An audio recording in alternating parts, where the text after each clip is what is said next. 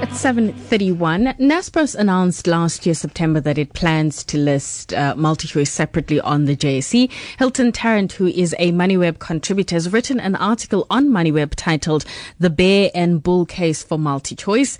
Intro to the article goes something like this. The bear case for MultiChoice is fairly well understood and perhaps even accepted by the market. And the man himself joins us on the line. Hilton, perhaps let's start off by looking at the bear case for MultiChoice. What does it look like? Morning, Natasha. Well, uh, the bear case, uh, uh, as I argued in the article, and I mean, this is quite common when, when you are standing around the braai or out with drinks uh, with friends, um, is that people are deserting DSTV uh, in droves. Everyone you speak to has, uh, in inverted commas, cancelled their subscription um, in favor of Netflix. And that's, that's pretty much the broad market perception of, of where DSTV, which is MultiChoice's uh, primary asset finds itself uh, in 2019. Right. When it comes to Netflix, I mean, a lot of people I talk to, in fact, I think everyone in the studio has a subscription to Netflix. Is Netflix really the big competition for Naspers or is it, uh, or not even Naspers, for MultiChoice? Or is it a case where MultiChoice has assets or parts of the business that sort of, I suppose, stand out against Netflix?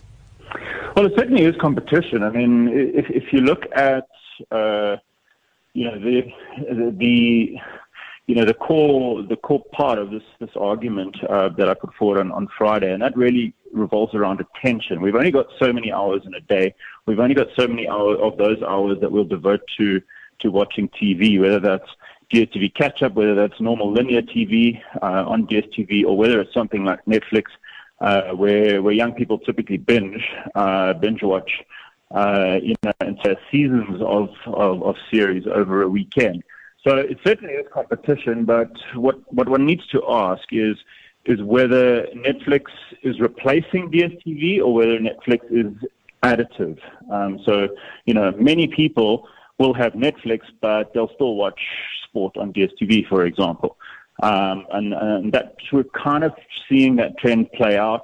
Uh, MultiChoice itself has disclosed the number of premium subscribers that it has lost over the past two financial years, and that number uh, was 100,000 two years ago. Last year, they managed to narrow that to 40,000.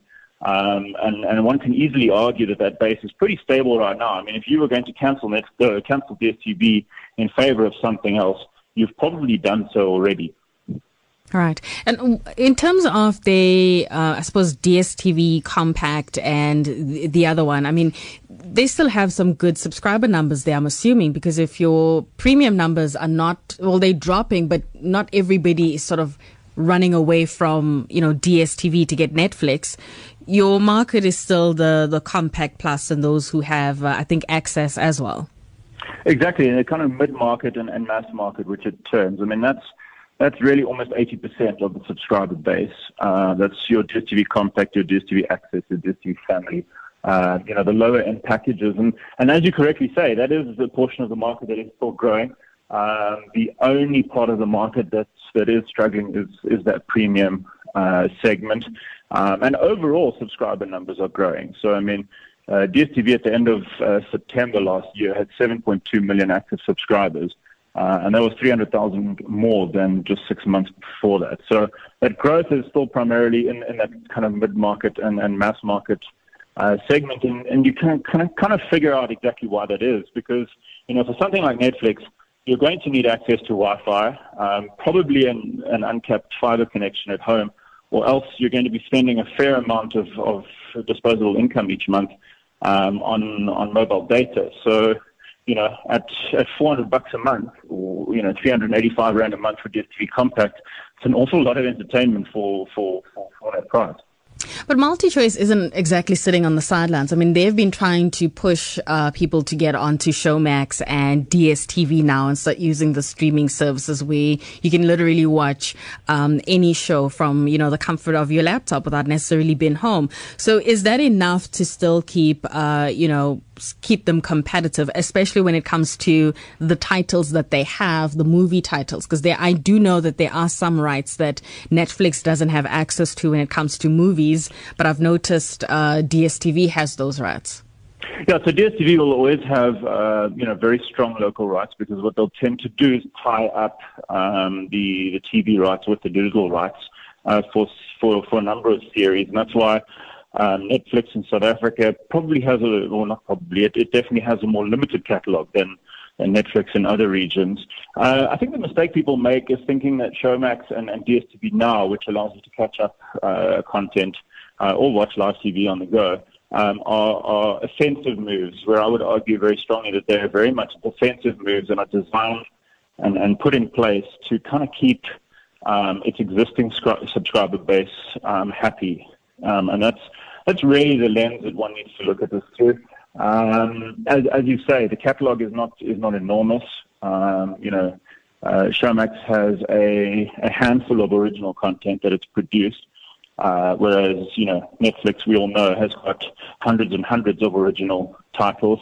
Uh, but I think the, you know, the, the core value um, in something like Showmax is that it has, you know, all the local content that, that uh, MultiChoice spends billions on each year. And in terms of the regulatory scrutiny that uh, MultiChoice is facing, what does it entail?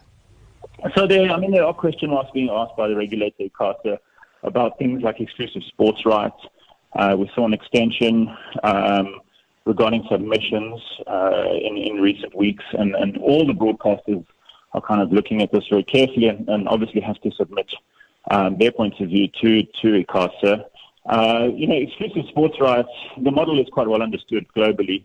Um, and, and for, you know, a regulator to try and look at sports rights and, and try and enable, um, you know, uh, sporting matches or sporting codes to be available on free-to-air TV. I mean, the model just breaks down. Um, you know, MultiChoice will be the first to admit that it spends, you know, billions, hundreds of billions um, every few years on on developing sport and creating sports products um, across the continent, not just uh, here in South Africa. And you know that that all stands, or, or that all is at risk um, with with the kind of um, effort that ICASA is um, trying to make here around around regulating that exclusivity. And you know there are there are other question marks around whether um, these two things should be in the same business. So should should MultiChoice and DSTV as well as SuperSport all be in the same business, or should SuperSport be set up separately um, and you know allowing all sorts of broadcasters um, or you know uh, an entity like Netflix to to actually you know bid for those rights and and you know in effect try and stimulate competition in that market. Right.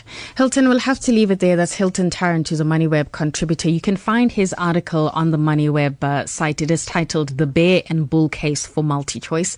Arabile, hundreds and billions. That's a lot of money on sports, and you are loving it. So here's the question Do you have Netflix as an add on, and is it the only reason that you have it as an add-on is because you can't separate yourself from sports, meaning that the only reason you turn your DSTV yep. on is for sports. Yep. So during the weekend, my TV actually does not leave channels 200 to 211.